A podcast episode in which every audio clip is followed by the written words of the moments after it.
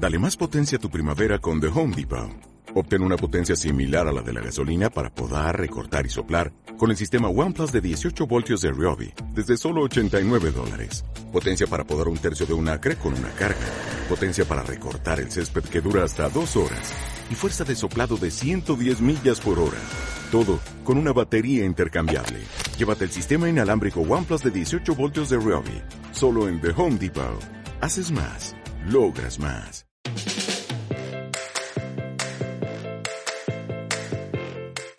Trauma entre amigos. Bienvenidos a vuestro podcast Trauma entre amigos, un podcast para tratar de forma amena la traumatología en particular y la medicina en general. De la mano de cuatro amigos traumatólogos y emprendedores, compartiremos nuestro mundo de manera rigurosa, pero también de forma entretenida y divertida. Si estamos todos preparados, comenzamos. Hola amigas y amigos y bienvenidos un día más, un episodio más, un capítulo más a vuestro podcast Trauma entre amigos. Y en esta ocasión vamos a adentrarnos en el mundo de Internet. No, no vamos a descubrir qué es Internet, ni muchísimo menos, pero sí vamos a dar ese aire necesario a la traumatología, trauma entre amigos, no puede ser de otra manera, y qué ha aportado Internet y qué está aportando en este momento todo el mundo, todo lo que envuelve al mundo de la nube, del online, a nuestro, a nuestro día a día como traumatólogos, ya sea trabajando o ya sea resolviendo dudas, que mucho, mucho de lo que hablaremos en el programa viene de eso, ¿no? De ahora de Doctor Google y, y otras cosas. Y como siempre, como no, tenemos a nuestra voz más radiofónica con nosotros. ¿Qué tal, Manel? ¿Cómo estás? Hola, muy buenas. Pues aquí, dispuesto una vez más a charlar. Manel es un friki. ¿eh? de todo esto. No, no os voy a engañar, ¿eh? Manel, en el hospital donde lo, lo he conocido, es, eh, bueno, hace muchas cosas. Eh, lleva las redes sociales Lavo, de, plancho, del... eh, plancho, coso. Hace de todo, hace de todo, sí, sí, sí, sí, siempre ha sido un buen partido. Eh, pero también se encarga de la parte del sistema informático, entre comillas, con el que nos movemos en el día a día. Es un poco el enlace entre los traumatólogos y, y sistemas de información. Con lo cual, vamos a hablar de, de cosas donde, donde Manel sabe de, de qué va. Bueno, al menos a nivel de usuario. Sí, y tenemos, aprovechamos también de tanto en tanto para invitar a, a compañeros que, que, bueno, que están dando vueltas alrededor nuestro, están unos días, vienen. Y hoy tenemos con nosotros a Luis. Luis lo habéis escuchado ya en algún otro episodio. Luis, Colombia. ¿Qué tal? Luis Enrique Bolívar. Hola, ¿cómo están? Muchas gracias por tenerme aquí de nuevo. Bien, hoy Luis vamos a hablar de Internet. De Internet de las cosas, no, no vamos a hablar de Internet de las cosas. Manel, como buen friki que eres, cuéntanos, ¿qué, Bueno. qué crees tú que ha aportado estos tremendos avances desde el año 90? El otro día lo leía cuando Sí. empezó eh, el mundo de Internet. Sí, es básicamente pues hacia finales de- del siglo pasado es cuando realmente Internet empezó a pegar fuerte en lo que es nuestras vidas, pero yo creo que mm, la parte en la cual se ha integrado de una manera fundamental en, en lo que es el día a día es prácticamente los últimos diez años en las que se ha convertido en algo que, en- bueno, si lo perdiéramos no sabríamos qué hacer. Es decir, yo me acuerdo, y ahora voy a hacer un poco de abuelo cebolleta, Alex y Luis, cuando salían los primeros modems de 56 baudios en los que te conectabas y tenías que ir vigilando mucho el tiempo porque te cobraban por minutos de conexión.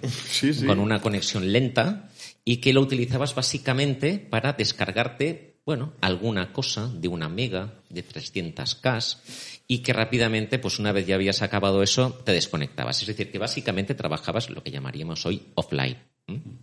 Hoy en día, este concepto como tal, yo creo que es impensable. El offline es la muerte. Exacto, es decir, automáticamente pierdo la conexión a. Internet. Sí, sí, y automáticamente caes en la más absoluta edad media, eh, en la cual pues más te vale morir en un rincón porque ya lo has perdido todo desde un punto de vista realmente escalofriante. Mucho podríamos discutir si nos apetece estar hiperconectados, ¿eh? Bueno, es que yo creo que esa es la, eso es la consecuencia, eso es el otro lado, el lado oscuro. Hemos dicho el lado oscuro de la pérdida de conexión, pero luego está el lado oscuro Mm. de la hiperconexión. La esclavitud de la tecnología. Absolutamente, absolutamente. Cuanto más tecnológicos, más esclavizados estamos y más dependemos de los medios.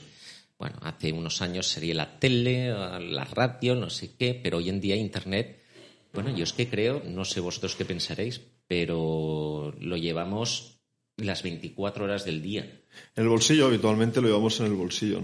Eh, bueno, sin ir más lejos, es decir, acordaros de aquellos famosos móviles de teclado, eh, la BlackBerry, que tenías la opción de conectarte a Internet y, y si llevabas una BlackBerry, bueno, se te ponían los ojos exorbitantes, ¿no? Es decir, y entre, la- y entre los adolescentes de aquella época, el tener una BlackBerry con conexión a Internet era eh, el sumo, era, era aquello de tú estás dentro. tú ¿Os habéis dado cuenta, no, oyentes? ¿Os habéis dado cuenta que Manel ha monopolizado al abuelo Cebolleta y se está quedando el rato para explicarnos sus aventuras con BlackBerry, que algunos de los que nos escucháis eh, debéis quizá confundir con una marca de ropa. Pues no, era, era un móvil, pero Manel, no te vayas por la rama. Perdón, Manel. perdón, ¿Qué- lo qué- siento. No, no, vete las veces que quieras, pero quiero centrar en qué aporta Sí. la conexión Sí. a la vida de un traumatólogo que no sea poder entrar en el sistema informático para ver radiografías. Bueno. Eh, damos por hecho que esa conectividad es obligatoria Totalmente. disponer de ella para poder trabajar.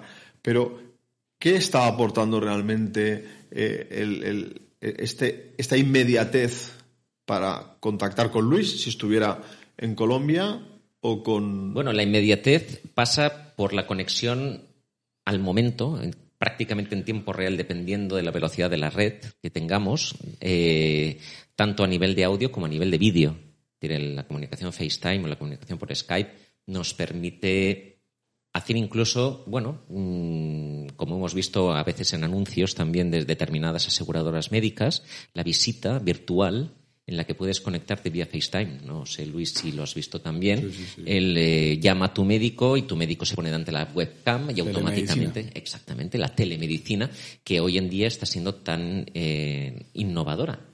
¿No, Alex? Es decir, Sí, pero voy a ser el, el- el- la contraparte, ¿eh? Yo voy a ser ahora el... No, no, no, me parece bien porque es que tenemos que dar los dos puntos de vista. El, sí, está muy bien, ¿no? Pero visitar a un paciente sin verlo y explorarlo, no sé. Totalmente. ¿Qué, qué, ventajas trae la telemedicina?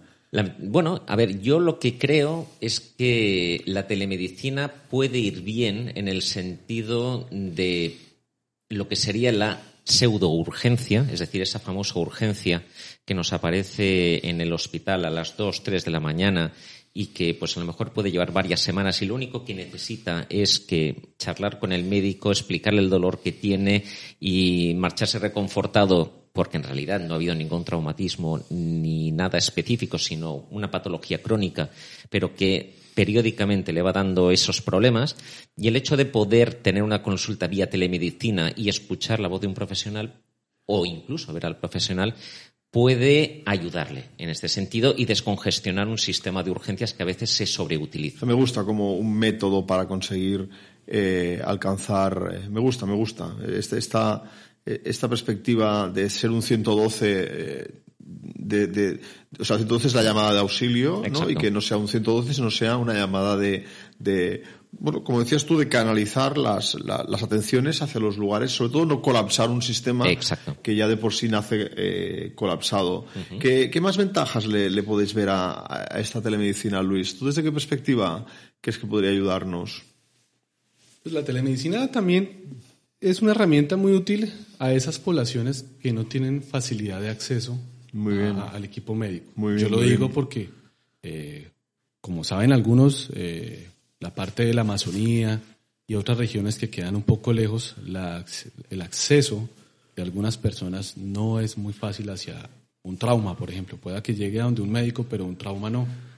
Y si se trabaja en conjunto a distancia con un médico que ya ha visto el paciente y que tiene una mejor estructuración y se solventan las inquietudes, dudas o diagnósticos desde la distancia, creo que es una herramienta que se puede utilizar. Eh, y de hecho se está utilizando hoy en día en mi región. Sí.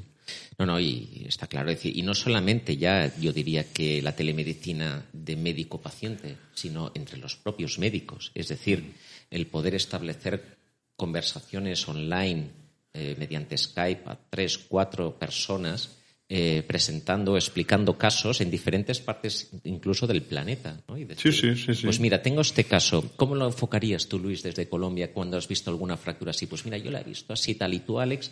por ejemplo, eh. Que ahora estás haciendo pues el máster en Norteamérica. Has encontrado fracturas es decir, y poder compartir entre nosotros en tiempo real unos conocimientos que de otra manera costaría pues, días, semanas, a veces por comunicación Total- simple. totalmente. Yo, yo creo que todo este avance tecnológico eh, y que todos nos hemos ido montando en ese bus a- a- conlleva a una sola cosa y es que ya no hay excusa para no tener conocimiento. Exacto. es que bueno, ¿no? Qué gran O sea, frase. El, el que diga que no pudo conseguirlo eh, es porque no quiere. El conocimiento hoy está a la mano de cualquier persona eh, que tenga iniciativa y que tenga intención de llegar a él. Sí, pero ahora voy a hacer también como Alex y te voy a decir, el conocimiento está ahí, pero ese conocimiento hay veces en las que no sabemos realmente si es bueno, si no es bueno, si es falso, es decir, qué tipo... Pero ¿quién lo está buscando? Si lo está buscando un médico, Ahí es donde yo quiero llegar. perdón, creo, si yo, yo estoy hablando, si lo está buscando un médico, no, no, esa duda no debería existir porque todos hablamos y todos buscamos literatura Ujú. objetiva. Todos tenemos métodos científicos, se supone. Exacto. Exactamente. Se supone. Ujú. Entonces creo que no nos vamos a ir a, a- a Doctor Google rápidamente a ver qué me vota a un journal que no esté indexado y que no tenga potencia para poder yo alimentar mi, mi- mi- mi argumento o mi conocimiento. Entonces, partiendo de eso, creo que en el ámbito médico mm, yo no le veo eh, problema. Ahorita, en el ámbito social, las personas ajenas a la salud, es en donde la herramienta del Internet tiene una potencia. Y yo por eso, en alguno de los eh, episodios eh, pasados que he tenido la fortuna de que me inviten, he dicho que muchas veces en vez de informar, desinforman. Ajá. ¿Y cómo lo Y hacemos esto? ¿Cómo lo gestionamos todo esto? Sí, porque el, el paciente generalmente no te irá a un PubMed o no te irá a una web especializada. Él efectivamente Google, hará doctor Google, va a ir a hará- doctor hará Pero por es Google. Si tú generas en Doctor Google excelentes canales de comunicación, Exacto. ¿sí? puedes generar herramientas que inclusive puedan llegar a disminuir la frecuencia de consulta a urgencias. Muy bien. Porque estás generando una muy buena educación en el paciente y el paciente se va a estructurar y va a leer Sí, sí, de sí, sitios donde son objetivos. Sí. A eso yo me refiero que si se logra canalizar la información, todos nos vemos beneficiados. Tanto el paciente como nosotros que no nos van a levantar a las 3 de la mañana por una fascitis plantar. Muy bien. ¿Y mm, se te ocurre alguna idea de cómo podríamos eh, generar esos canales más especializados que tuvieran cierta confianza o fidelidad en los eh, materiales que transmiten? Porque hoy en día, mm, bueno, digamos que hay mucha gente que incluso profesionales, bueno, utilizan los medios buscando más que Su publicidad. que su publicidad salga entre los primeros resultados de Google, a pesar de que no sea el especialista que, mm, sea más concreto en el tema, sino el que mayor ruido hace. ¿Cómo, cómo Mira, si tú te pones, no tengo los datos, pero si los, si los llegáramos a buscar, la gente hoy en día usa otros, otras redes. La gente se informa por Instagram, la gente se informa por Facebook, la gente casi no, no, no, no busca objetivamente, ¿vale? Sí. Y si usamos, eso es no querer cambiarlo, sino si nos adaptamos a la movilización de redes que hay hoy en día socialmente, podemos llegar a esa población para generar una educación adecuada. Yo creo que sí debe existir una comunicación del médico y el médico. Algunas veces lo hablábamos, el médico es un sello que se debe, que, pues, somos una marca y usted comienza a vender su marca. Pero si utiliza eso también para generar información objetiva para sus pacientes y que comiencen a generar una estructuración de conocimiento y, y- y que no solo se base en lo que dice el doctor Google, Wikipedia, sino que es alguien en el que ellos creen ¿sí? Exacto. En el que ellos depositan su, su- su salud, en el que depositan su creencia. Hombre, esa herramienta es muy útil y usted está informando y está generando un canal objetivo y muy rico que genera un efecto rebaño, porque ese paciente va a comenzar a hablar con el que Sí, no lo sí. tiene a usted en Instagram Sí, de lo que pudo leer o de lo que pudo escuchar Sí, de esa sí. persona que sigue. Entonces, ahora yo os lanzaría la pregunta a los dos que estáis aquí. Eh, ¿Qué medios en, en Internet recomendaríais, por ejemplo, para los pacientes que quisieran algún tipo de información fidedigna sobre casos o sobre patologías? A pesar de que no aparecen los primeros buscadores, por desgracia, creo que las sociedades científicas son, son lugares donde deberían ser capaces de transmitir hacia los pacientes y no solo hacia los profesionales ese tipo de información. Eh, como todo en la vida, tienes partes eh, privadas y partes públicas. Yo entiendo que las partes privadas de esas páginas web deberían ser eh, lugar donde los profesionales busquemos consentimientos informados y nuestra propia casuística, pero en espacio público, ¿no? Al final siempre pongo el mismo ejemplo con el tema de los juanetes. juanetes tenemos o tienen un porcentaje de la población gigante. ¿Cuánto se opera? Es una pequeñísima cantidad.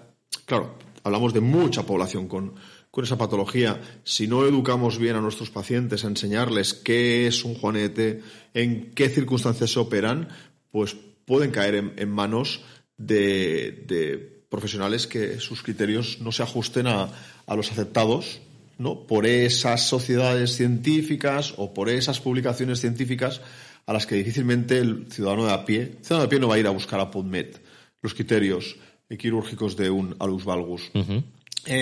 Tampoco creo que la página del doctor eh, Manel Lafuente ni Alex Santamaría, si no tiene otro objetivo, si tiene otro objetivo que no solo sea el de informar, sino también el de conseguir pacientes, eh, no sé si va a ser tampoco el mejor lugar. Eh, no, no lo sé si va a ser el mejor no, lugar. No, estoy de acuerdo. Y quizá lo que en este momento es aséptico, ¿no? Son pues las consejerías de sanidad, eh, los organismos oficiales públicos, las sociedades científicas que no tienen ánimo de lucro, eh, porque el resto, insisto que tiramos piedras solamente contra nosotros mismos, porque yo mismo tengo, tengo página web con más compañeros y, posiblemente eh, pronto la posición en, Google sea alta, pero mis criterios los conozco, pero no sé el resto de la población cómo son, con lo cual... Sí porque también pasa muchas veces que te encuentras que el paciente eh, realiza, dice, bueno, ya que no sé a veces llegar a esa sociedad científica, lo que hago es buscar información de diferentes profesionales sobre una misma patología.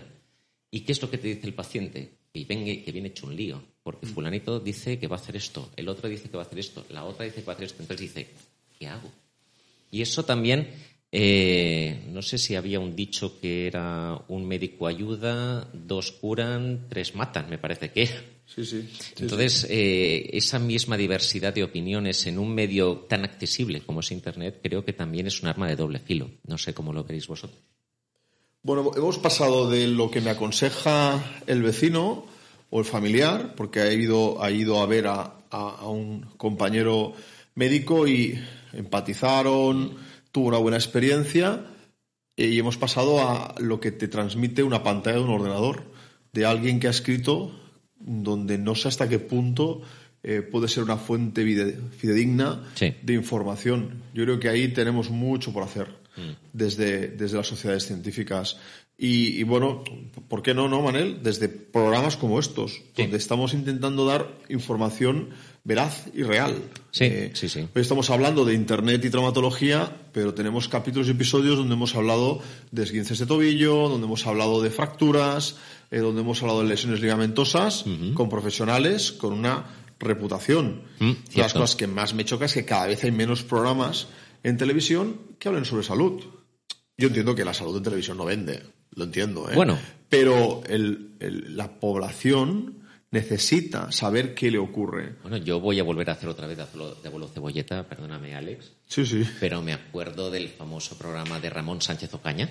Sí, sí, sí, sí. Que llegó, eh, hoy le que le dirían sería un trending topic, es decir, pero llegó a tener un ranking de audiencia muy alto y mucha gente te venía en las consultas eh, diciendo que el doctor Sánchez Ocaña había dicho, decías, doctor, excusez-moi, perdone, pero si este hombre es periodista. No, no, pero hacía, hacía, una labor divulgativa muy buena. es decir, y, la verdad es que si bien no te iba a solucionar la vida, sí que daba unas pautas que, bien tomadas, podían ayudarte a lo que es la mejor eh, calidad de vida. Sí, sí, sí, sí. Lástima que hoy en día, pues esto, como tú bien dices, no vende, pero en su momento llegó a ser muy efectivo. Sí, sí, sí. Lo cual me lleva a... a... la última pregunta, Manuel. Exactamente. Porque estamos acabando el tiempo. Yo creo que tenemos frase del podcast. No sé si seremos capaces de recordarla. Le dijiste tú, Luis. Sí, cierto. Recuérdala para luego finalizarnos el programa con aquella frase tan gloriosa que has dicho nada más empezar. Pregunta, pregunta, Manel. ¿Qué es? Vale, tenemos, eh, vemos a la velocidad en la que se está desarrollando todo en la actualidad. Vemos que en 10 años Internet se ha convertido en parte de nuestro ADN. ¿Dónde está el futuro eh, o cómo veis vosotros el futuro de la Internet y la medicina pues en los próximos años? Luis, ¿cómo lo ves tú? Yo personalmente opino que a veces darle espacio a la ignorancia eh, a veces hace falta. Es bueno. Porque entre más hay conocimiento y accesibilidad, más complicada se vuelve la vida. Y la ignorancia debe hacer parte también de la vida para absorber las cosas pequeñas y disfrutarlas. Muy bien. Alex. Debe ser una, herramienta para, para, que vivamos eh, mejor y muchas veces tengo la sensación que Internet es una, una herramienta para que nos compliquemos más la vida a día de hoy. Eh, en salud nos hiperconecta entre profesionales, creo que no está nada mal, pero a nivel sociedad creo que todavía falta que creo que falta marcar las, las reglas de, juego, del juego que es salud y al alcance de todos.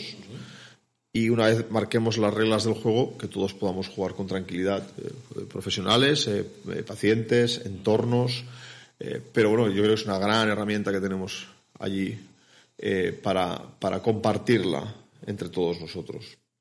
Yo solamente quiero decir dos palabras que las dejo en el aire, quizás para una próxima edición de Medicina Internet, y que me gustaría que las habláramos con más tranquilidad, que es realidad virtual. Muchas gracias. Una vez más, gracias a nuestros invitados. Gracias, Luis, por haber venido. Muchas gracias y recordar que no hay excusas hoy en día para no tener conocimiento. Esa frase. Gran frase. Esa es la gran frase. Gran frase. Alex. Gracias, Manel. Y una vez más nos despedimos citándoos para una nueva edición de vuestro podcast Trauma entre amigos. Muchas gracias y hasta pronto. Y en el próximo capítulo tendremos a Albert Vallesca, licenciado en INEF y director técnico de un gimnasio, a la vez que entrenador de baloncesto. Con él, junto a Mireia Lalanza y Alex Santamaría, hablaremos sobre las lesiones más frecuentes en la práctica del deporte del baloncesto.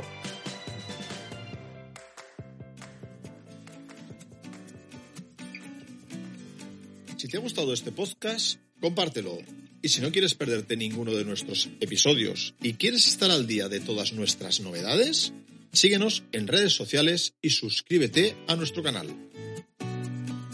Y si además quieres dejarnos tu opinión o sugerirnos temas para futuros programas, escríbenos al correo traumaentreamigos.gmail.com Y hasta aquí el capítulo de hoy de Trauma entre Amigos. Recuerda que puedes escucharnos donde y cuando quieras. Te esperamos muy pronto aquí en Trauma entre Amigos.